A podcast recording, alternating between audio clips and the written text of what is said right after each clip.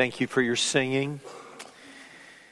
This morning, as we open the Word, if you, again, just as a reminder, as only once a month do we partake of the Lord's table, I want to encourage you to superintend your heart, to ask God by His Spirit through the Word to prepare you, if you're a Christian, a baptized uh, believer in the Lord Jesus, to superintend your heart that you might receive uh,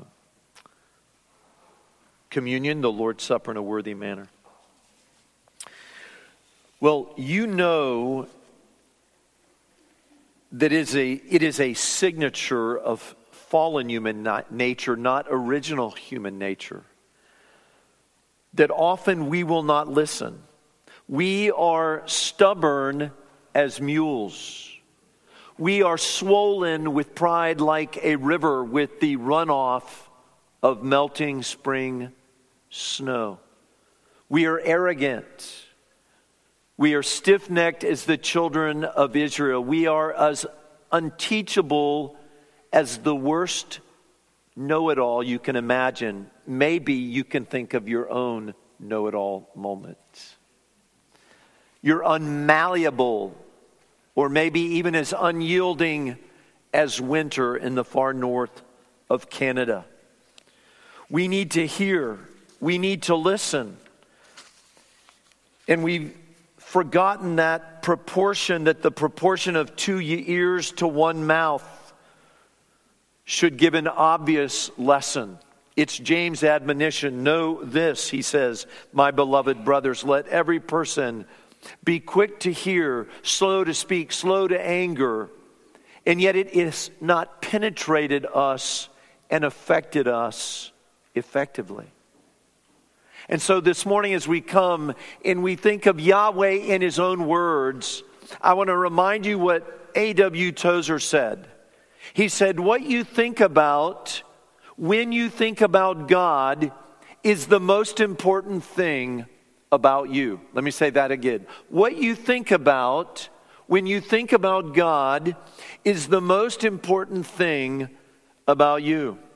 And when you and I find Yahweh in His own words speaking for Himself, these are the most important words that we possess. And you know what this looks like in brevity.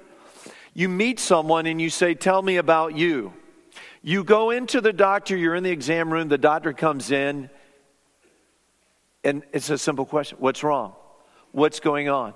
And here, God, with his chance to speak in his own words, gives us all of two verses. And these are what we must give heed to this morning.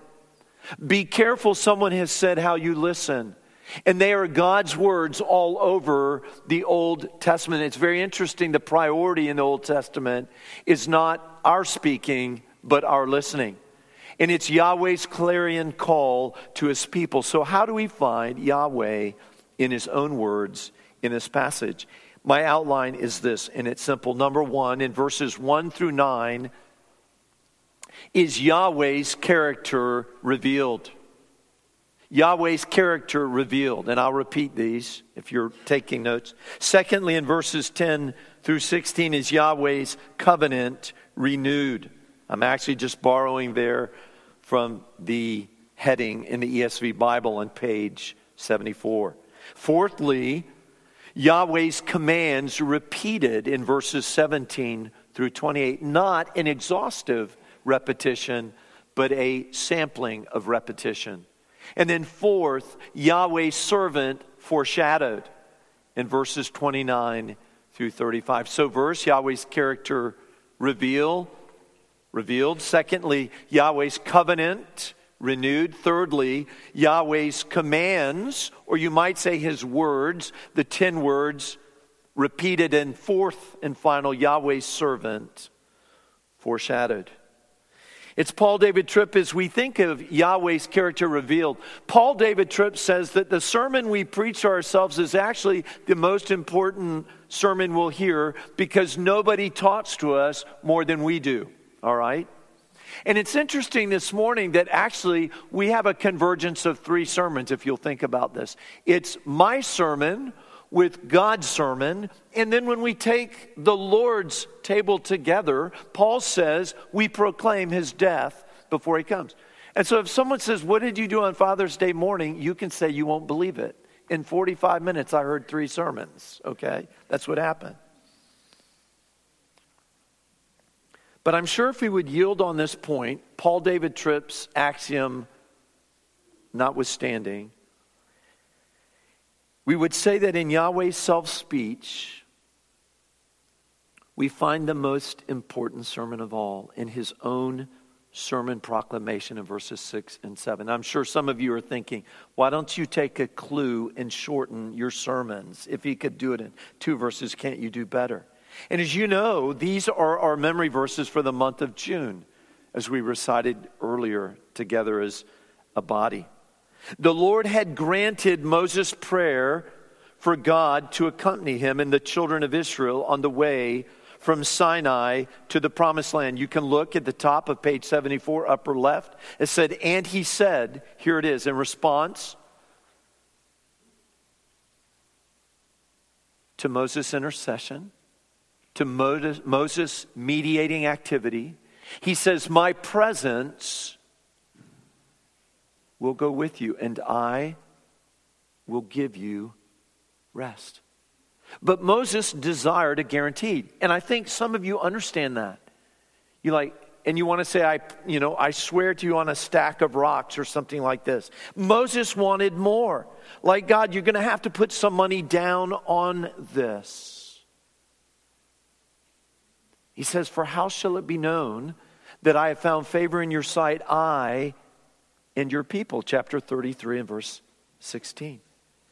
And there's, there's this simple thing. This is it. He says, God, here's all I'm asking of you. Please show me your glory. That was Moses' request to the Lord in chapter 33, verse 18. Maybe some of you men, for Father's Day, could say to your wife, This is all I want to eat on Father's Day, right? A ribeye steak, a rack of ribs, it doesn't matter. You say it. You know, whatever is your pleasure. Just that one thing. And Moses says, Please now, Lord, show me your glory. That's the guarantee he desired. What was God's response? Look at it there.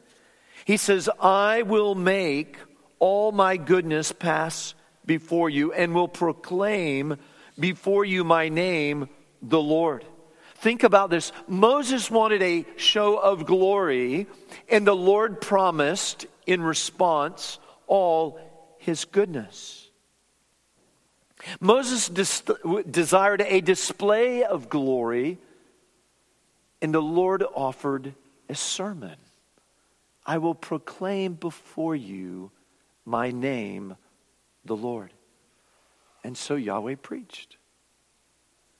This is the day that God preached. He made all his goodness and yes, we may apply that to all these verses, both these verses, all these attributes, all the words of Exodus 34, verses 6 and 7. He made it all his goodness passed before Moses while he protected him in the cleft of the rock that he might not perish by the very sight of God's face. But what are we left with? With what he preached. And on the surface of it, surface of it, but an exposition of this covenant name of God, Yahweh.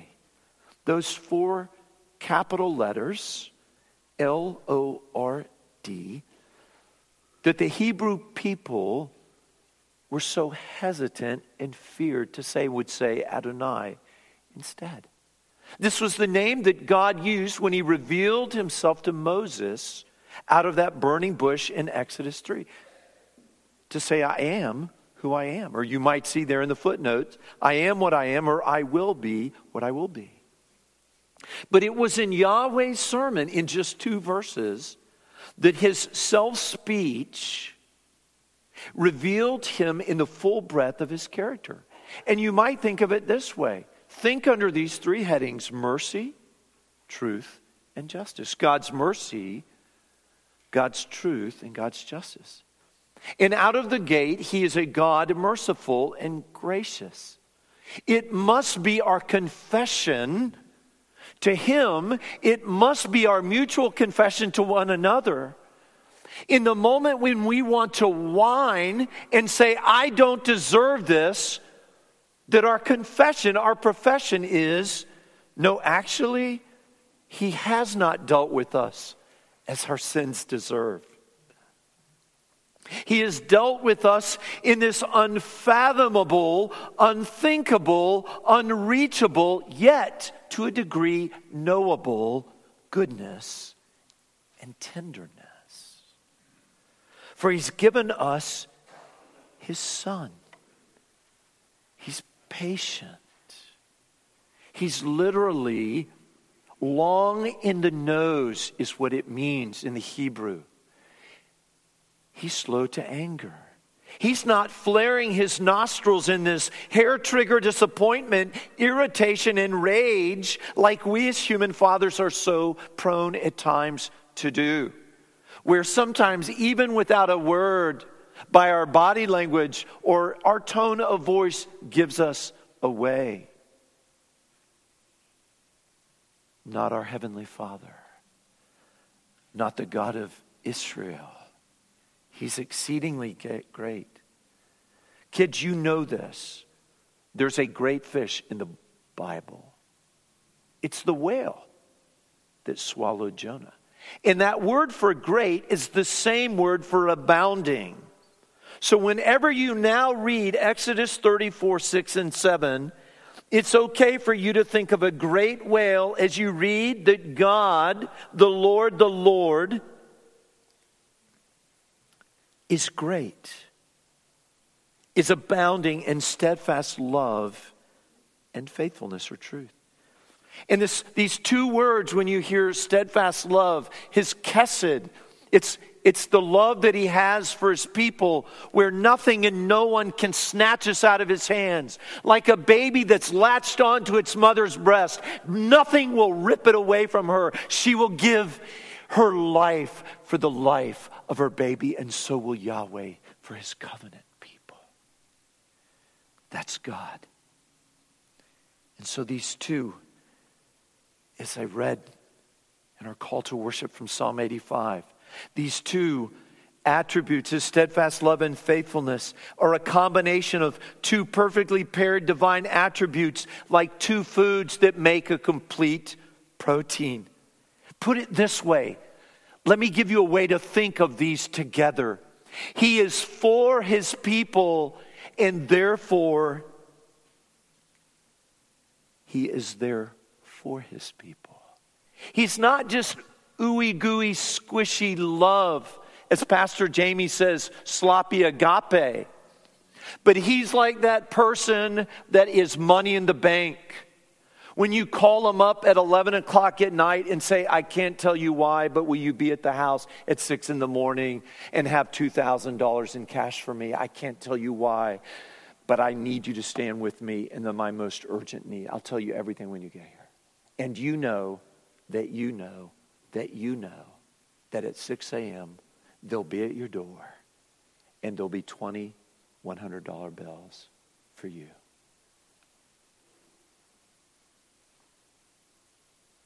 He is a God of steadfast love. He is for his covenant people. But he is a God of faithfulness.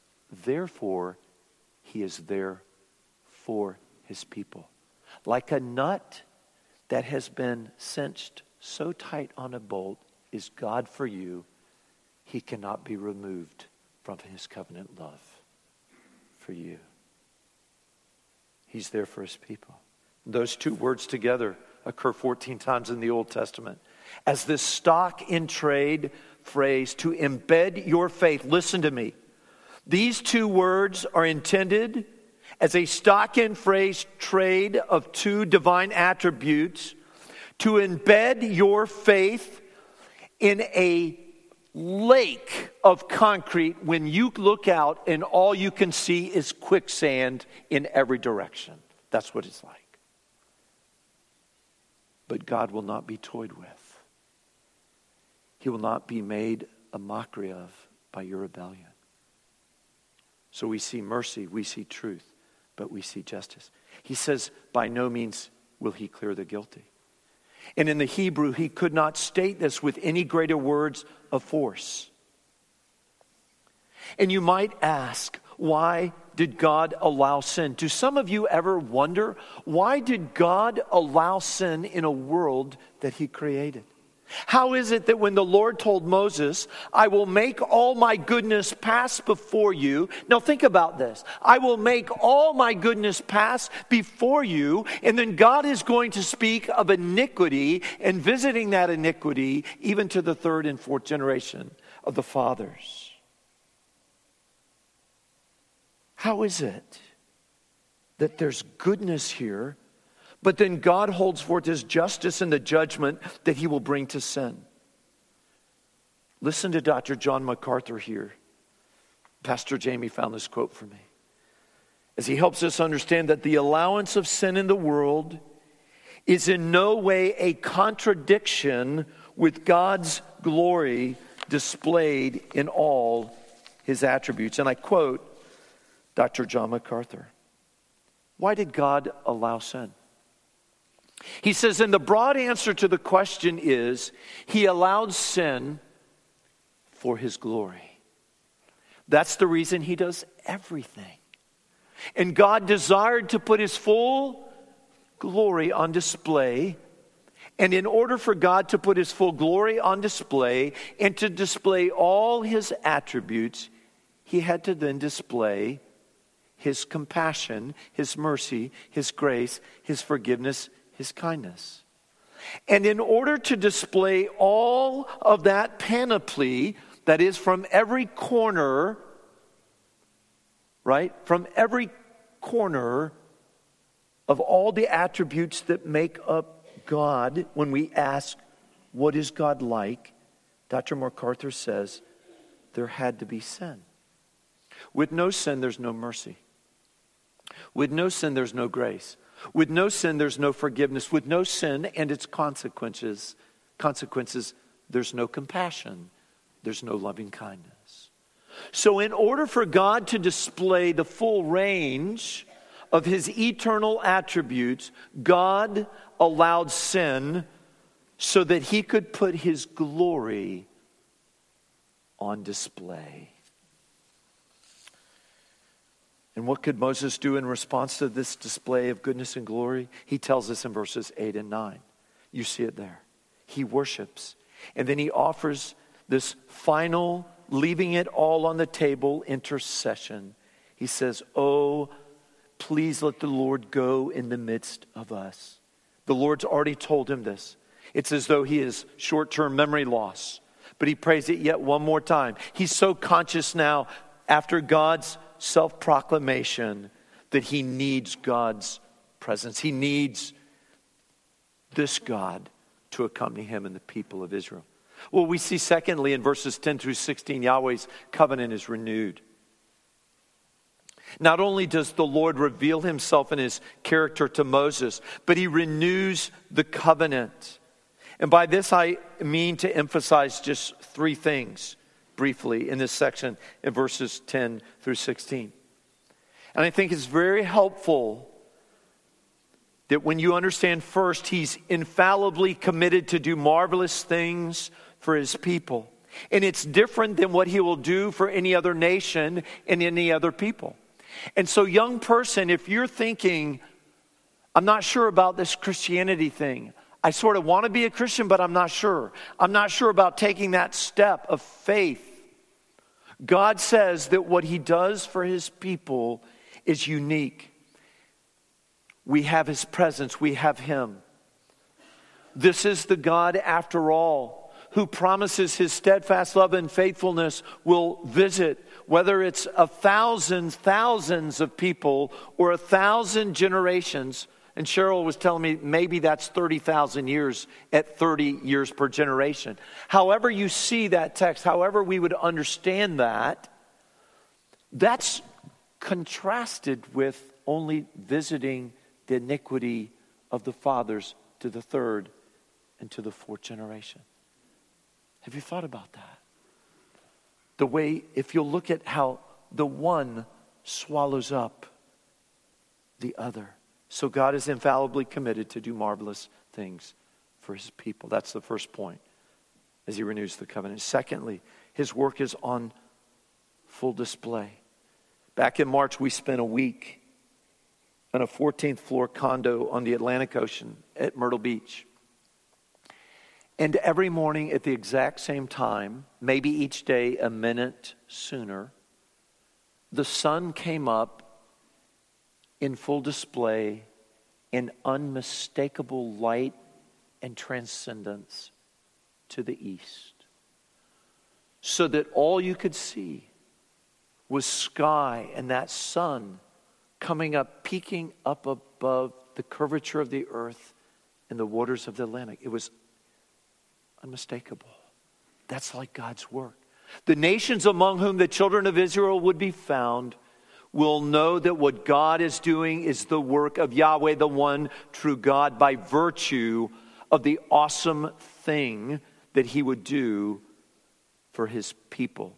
And I want you to notice that, verse 10. He's using the expression an awesome thing to stand for all the awesome works of God. As he took them out of Egypt, he will bring them into the promised land. It's impossible for any one of his words to fail. And so that word thing, in the end of verse 10, it represents all that Yahweh would do as he superintends, superintends 40 long, arduous, toilsome years from Sinai into the promised land in fulfillment of all his good promises. Do you labor? Let me ask you as an application question. Do you labor to have a grip on your trials, your difficulties, your challenges, your bumps, to have them swallowed up by all the good things that God has done for you? Do you have the spirit of Mary at the end of Luke 2 when Jesus says that in contrast to Martha, she chose the better part to sit at the feet of Jesus? Do you put everything in contrast to that? There's a third thing. Not only is he infallibly committed to do marvelous things for his people, not only is his work on full display, but thirdly, he's jealous for his own glory and worship. If you never knew it, one of God's name is jealous. God would do his part of the covenant. After all, it is his covenant. And he says, Behold, I will drive out before you. And he lists the nations there. It's a repeat of the first three verses of chapter 33. Now they must do their part. It is in covenantal terms. He says, Take care lest you make a covenant with the inhabitants of the land, right? Don't worship their gods. Don't eat the food offered to their idols.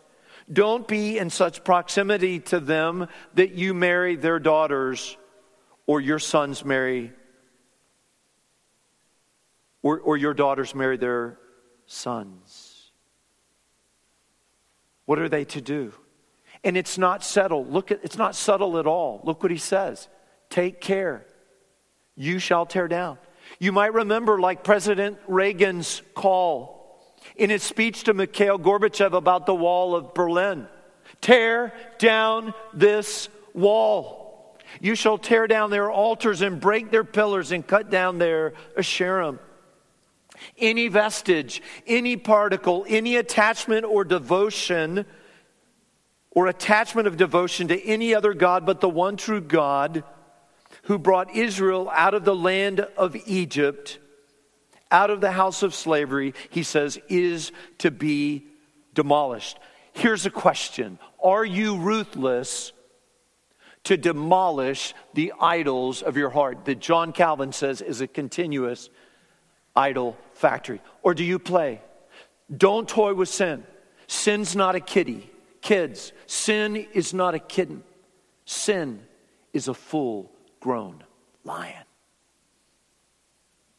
And it will destroy you. Are you tempted to lie? Are you tempted to resist mom's call, dad's word to obey? Don't play with sin. Put it to death. Paul says, if by the Spirit we were putting to death the deeds of the body, we will live. It's the reason that Paul wrote in 2 Corinthians 10, he says, We destroy arguments. He doesn't say we entertain arguments. He says we destroy arguments and every lofty opinion raised against the knowledge of God and take every thought captive to obey Christ. And why such an insertion? Why? It is in terms of the first commandment you shall worship no other God besides me. For the Lord, whose name is jealous, is a jealous God. His love is beyond description, but so is the devotion that he requires. And that's his very name. It's jealous.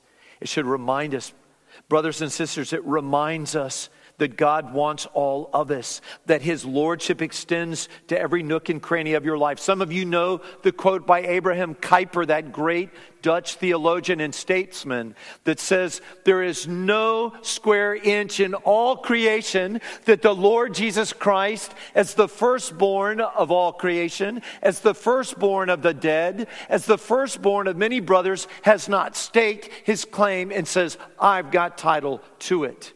And so it is with your heart, with your mouth,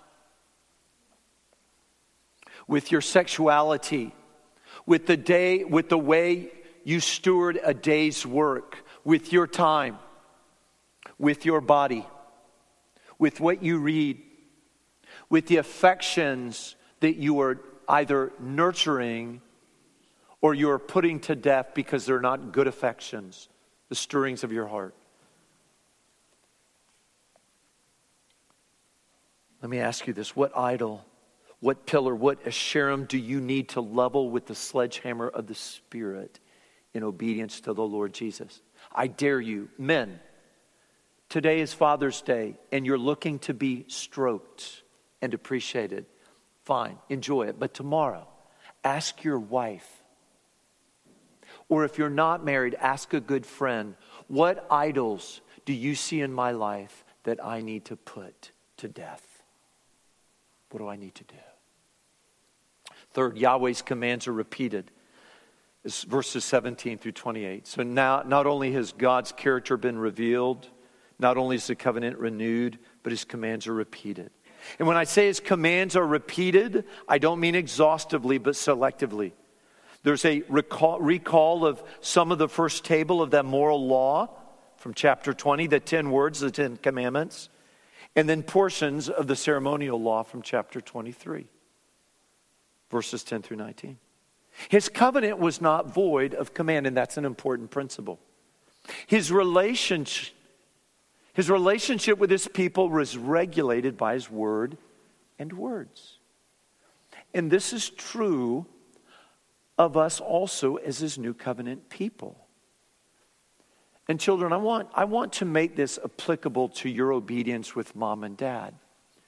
When mom and dad give you the word, something as simple as come here now, take three more bites, clean up your room, it is not a biblical response to roll your eyes in response to their words. All right? That's plain disobedience. Our relationship, God's relationship with his people is regulated by his word. It's true of us also as, new, as his new covenant people. He doesn't save us from sin to then remain in it. But he saves us from sin to walk in a new creation, Christ abiding, Spirit indwelling, God exalting obedience. And when we as a church family, uniform, not in a uniform way, but in a united way, embrace that as God's vision for us as his people, what a day that will be here at Grace Baptist Church Taylors. That was Paul's point in Romans 6, verse 2. How can we who died to sin still live in it? Do not dare reduce biblical Christianity to something like this let go and let God. All right? Yes, you may rest, but you actively rest. You may rest, but you exert yourself. All right? Do not dispense with law in the name of the gospel. There's always word and spirit, there's always law and gospel, and we must understand the relationship there. So, two categories here moral law and then ceremonial. Just briefly from this section, verses 17 through 28. He says, He gives us a second commandment again, in effect in shortened form. You should not make for yourself any gods of cast metal. That's from Exodus 20, verse 4. Here's the undeniable indictment on the golden calf debacle. Nothing on those two tablets, on those 10 words in Exodus 20, beckoned Yahweh's judgment quite like fabrication of an idol as a substitute for God's true worship. You see also the third commandment. It's actually implied there in verse 14. His name is jealous. And therefore, we must not use it in vain, trivially, meaning, meaninglessly. We mention the names of our old girlfriends at threat of death, right? Okay? Or boyfriends. He says, You shall not take the name of the Lord your God in vain, for the Lord will not hold him guiltless who takes his name in vain. Look at the fourth commandment there in verse 21 of chapter 34. Six days you shall work, but on the seventh you shall rest. In plowing time and in harvest, think about that. He knows us, doesn't he? It's like studying on the Lord's day, maybe when you could have studied on Saturday for an exam you'll have Monday. And not in a legalistic way, but in a way that receives all his good words for us. He knows us. The psalmist says in Psalm 127 in verse 2 It is vain for you to rise early, to sit up late, to eat the bread of sorrows, for he gives to his beloved even in their sleep. How about the ceremonial law? Just briefly. I think it's sufficient to note from verses 18 to 26 that you have much from chapter 23, verses 10 through 19. But to notice that these ceremonial laws, they were temporary. They were serving as sign pointers. They would find their ultimate fulfillment in the Lord Jesus Christ. A brief sample. Think about the feast. The feasts were designed to remind Israel of all that Yahweh had done for them, how he had provided for them, even when they were the least of all the nations, even when they were held captive for 400 long years, when the light of the prospects of the promises of God were burning so very dimly, and their hope had waned. So, three times a year they were to go up, they were to commemorate God's care for them, his acts on their behalf. Just like we're about to take the Lord's Supper. This is where the gospel is dramatized as one of two ordinances between baptism and communion. So it is here for us. That was the point of the feast of unleavened bread, the feast of weeks, and the feast of the ingathering. And notice in verse 24, if you've ever seen this, he says, speaking of their attendance on these feasts, he says, No one will covet your land when you go up to appear before the Lord your God three times in the year. He's speaking to their obedience and he's speaking to his protection for them. How about this? He would protect their land when they observed his feast. And I want to apply this here right now. And hear me very carefully when I express this. God is always your sentinel guard at the most dangerous and scary place of your obedience to Jesus. God is always your sentinel guard at the most scary and dangerous place of your obedience to Jesus. Whatever you know you need to do before the Lord in obedience to Him as your Lord, under the Lordship of Christ, whatever you need to do in terms of obedience or repentance, God is your sentinel guard at the most scary place. You may go up as the children of Israel could go up three times a year and not worry about their land to observe the feast, so God will go with you in your repentance. There's a second thing, and that is that there's God's claim on the firstborn son. See it in verse 19. It's his telegraph to us that as he required that of Israel, so he gave his one and only, his firstborn son to the world. It's not Nicodemus, but it's Jesus saying to Nicodemus in John 3:16, "For God so loved the world that he gave his only son, his only begotten son." It points to the beloved of the Father. It points to the firstborn son, the firstborn of all creations from Colossians 1:15, the firstborn from the dead Colossians 1:18, and the firstborn from among many brothers.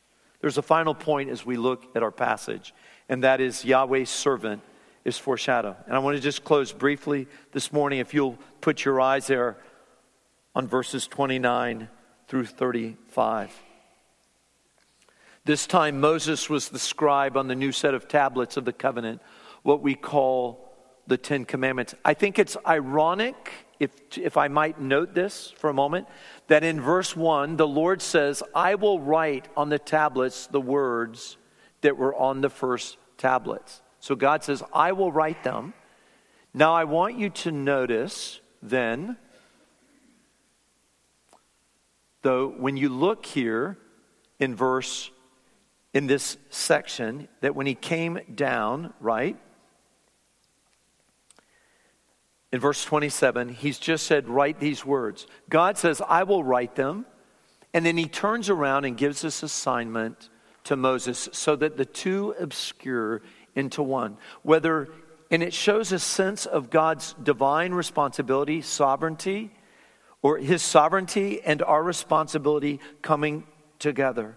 So that at times we ought to notice that God is saying he'll do something when in fact we need to take a step and do that something that he says he'll do.